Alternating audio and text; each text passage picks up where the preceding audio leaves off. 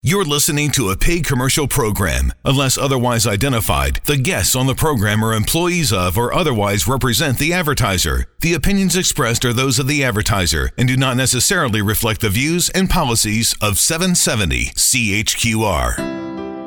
Wayne Nelson back with you on The Strong Room on 770 CHQR. We've been discussing recreational property, that vacation home or cottage, and how good estate planning can protect it from risk. My guest this morning has been McMillan Estate Planning legal counsel Henry Villanueva. Henry, just before the break, we were talking about some of the things that can be incorporated into an estate plan with regards to that vacation home. And there are lots of considerations. Location is a big one, whether it's in Alberta, in another province, or in another country. And let's expand upon where we left off. For sure. So, just as a recap quickly, uh, regarding recreational property, the first thing uh, that you have to decide on is uh, do you intend to succeed this recreational property to the next generation or would you like to sell it? The second is the sentimental value that's attached to this sentimental property. And that uh, again deals with um, how much you spend time on the property, how much do the kids love playing on the property. Um, or if the kids don't want to have anything to do with the property. Exactly. Uh, the third that we have to reconsider again is uh, the legal and the tax impact of uh, the property, whether or not uh, you have to pay a big tax bill upon the sale of this property, and uh, on the legal aspect, who is entitled to the property. Uh, the the fourth and what we would like to touch on further is in regard to how you would plan for the succession of this recreational property. And that's where we kind of left off. We were talking a little bit about usage and who gets to use it, when, and how often. Exactly. So after you've decided that your intention is to succeed the property to the next generation and that the family has a big sentimental value on the property, the next point of contention is how do you get this done? Uh, here in Alberta, what we usually do is we set up trusts for recreational property that will guarantee that uh, the trusts will go on and the recreational property will be um, enjoyed by uh, generations to come. Now, that differs according to where this property is situated. If your recreational property is situated, for example, in Phoenix, Arizona, or somewhere else down south, then what you would need to do is set up a trust specifically for that US recreational property. And there are technical requirements in setting one of those up. Such as? The technical requirements would involve, of course, a valuation of the property and setting up a trust so as to assure that the rest of your other assets here in Canada are not exposed to U.S. estate taxes should you pass away. Oh, that's a big one. We don't want to be paying any more taxes than we have to. Exactly. And the worst that could come out of it is you're liable for both taxes taxes in the US and taxes in Canada. Oh, not a good scenario. All right. So we'll come and see McMillan Estate Planning to make sure that doesn't happen. What's the next thing we need to do?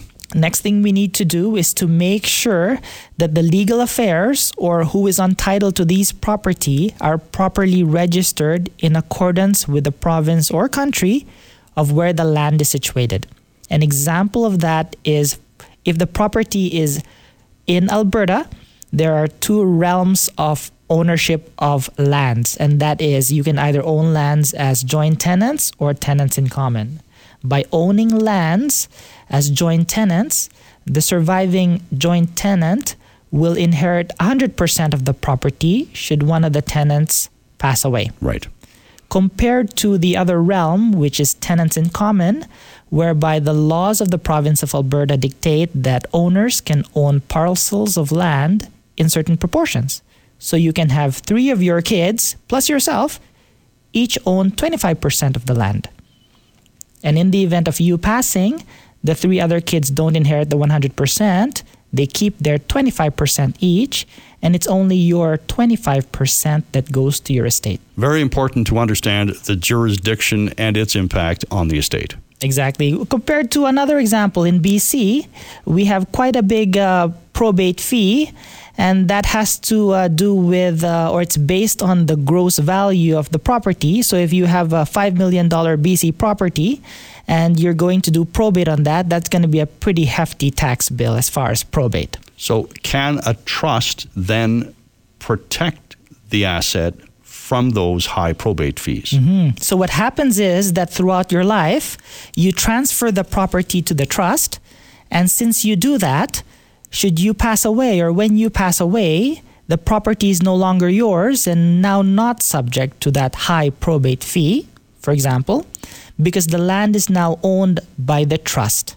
All right. And the trust lives on continually, and the children will benefit from this property with the least impact as far as probate fees and taxes. Trusts are fairly new They've been around a long time in Europe and also in the States, but fairly new to Canada. And so I think that a lot of people aren't familiar with how trusts operate and why they are of such benefit. Mm-hmm. I'll give you another case study. One family uh, went to Macmillan, and their goal was to take care of this recreational property. And we built in a pretty uh, lengthy trust for this family. And just examples of some clauses we built in were in regard to setting or appointing uh, a property manager who would take care of the day to day operations of the recreational property, which would include who gets to use this property, when, and how long, and as well as management clauses that had to deal with uh, where we're going to get money for the renovation or maintenance of the property and payment of real property taxes, because you have to consider that as well. And we also had certain clauses that would provide for a mechanism in the event the whole family would like to sell the property. And a point of contention there is even if mom and dad wanted to make sure that the property uh, stays with the family for generations to come, if the family, for some reason, receives an offer from uh, an eager buyer for five times or six times the fair market value, then this might be worth selling and buying another legacy property for the family. All right, and that's the benefit of the trust. Exactly. These clauses. Everything is inside the trust. The trust protects the property, protects the asset. Exactly. So the trust now owns the property, and the trust has clauses that protect the management of that property as well as what to do in certain instances where the property is involved. Now, there's something called an estate freeze. What's that all about, Henry?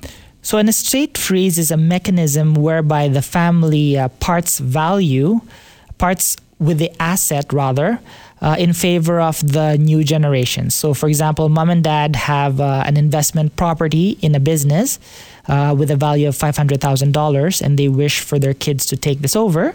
So, what they can do is they can do an estate freeze for the value of the property so that when the company grows and the real estate appreciates, then uh, the kids will be liable or will inherit that growth. So if the property increases in value from 500 to 600,000, then that 100,000 is now attributable to the children because the estate has already been frozen at $500,000. So they're only responsible for that $100,000 increase as far as the taxes. taxes go. Exactly. And what if the property loses? You go from 500,000 and uh, boy, this is not very common in, uh, uh. in the last couple of years in, in Calgary uh, where the property might have lost market value. Mm-hmm. Then the company shall take uh, the capital loss in the event of the sh- sale of the property. And so the estate freeze protects the property in either case. Mm-hmm. What do we talk about next for protecting that recreation property? We've looked at uh, a, number of different scenarios. Mm-hmm. The, the, trust seems to be the key here. Is it is. Put that property in a trust, no matter where it's located, as long as all of the other uh, legal aspects have been attended to before it goes into the trust. Mm-hmm. So the trusts are important, but what I also want to point out here is uh, that families should revisit recreational property. And what does that mean? What that means is what your ideal recreational property may be now may not be the same ideal recreational property 5, 7, 10, 15 years from now.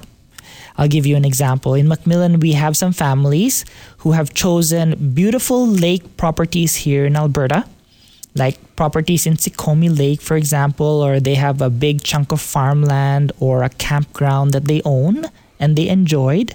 However, uh, with the growth of the family and their exploration through BC, they gotten fond of the vineyards in uh, Kelowna, for example, and they wanted to invest in something toward that area. And with that in mind, they chose to sell their recreational property in Alberta and replace it with another one in a different province. So, what I want to remind families is uh, we may have a recreational property now, and if it doesn't, you know, touch you at heart or touch the kid's heart right now anymore, then it might be time for you to canvas purchasing another recreational property somewhere else. But before you do that, you have to be again mindful of the tax implications and the legal implications of selling that recreational property and buying another one in a different jurisdiction. Some good advice. Thanks, Henry. My guest today has been McMillan Estate Planning Legal Counsel Henry Villanueva, and we've been discussing what families can do in their estate planning to protect their recreational property or vacation home from undue risk. If you'd like to know more, the McMillan team will be in Calgary on Thursday, May 23rd at 6:30 p.m. and in Edmonton on Tuesday, May 28th at 6 p.m. to talk with you about estate or life planning. You can also contact McMillan Estate Planning at 403-266-6464 during weekday business hours or visit their website at mcmillanestate.com. I'm Wayne Nelson. Thanks for joining us on the Strong Room on 770 CHQR.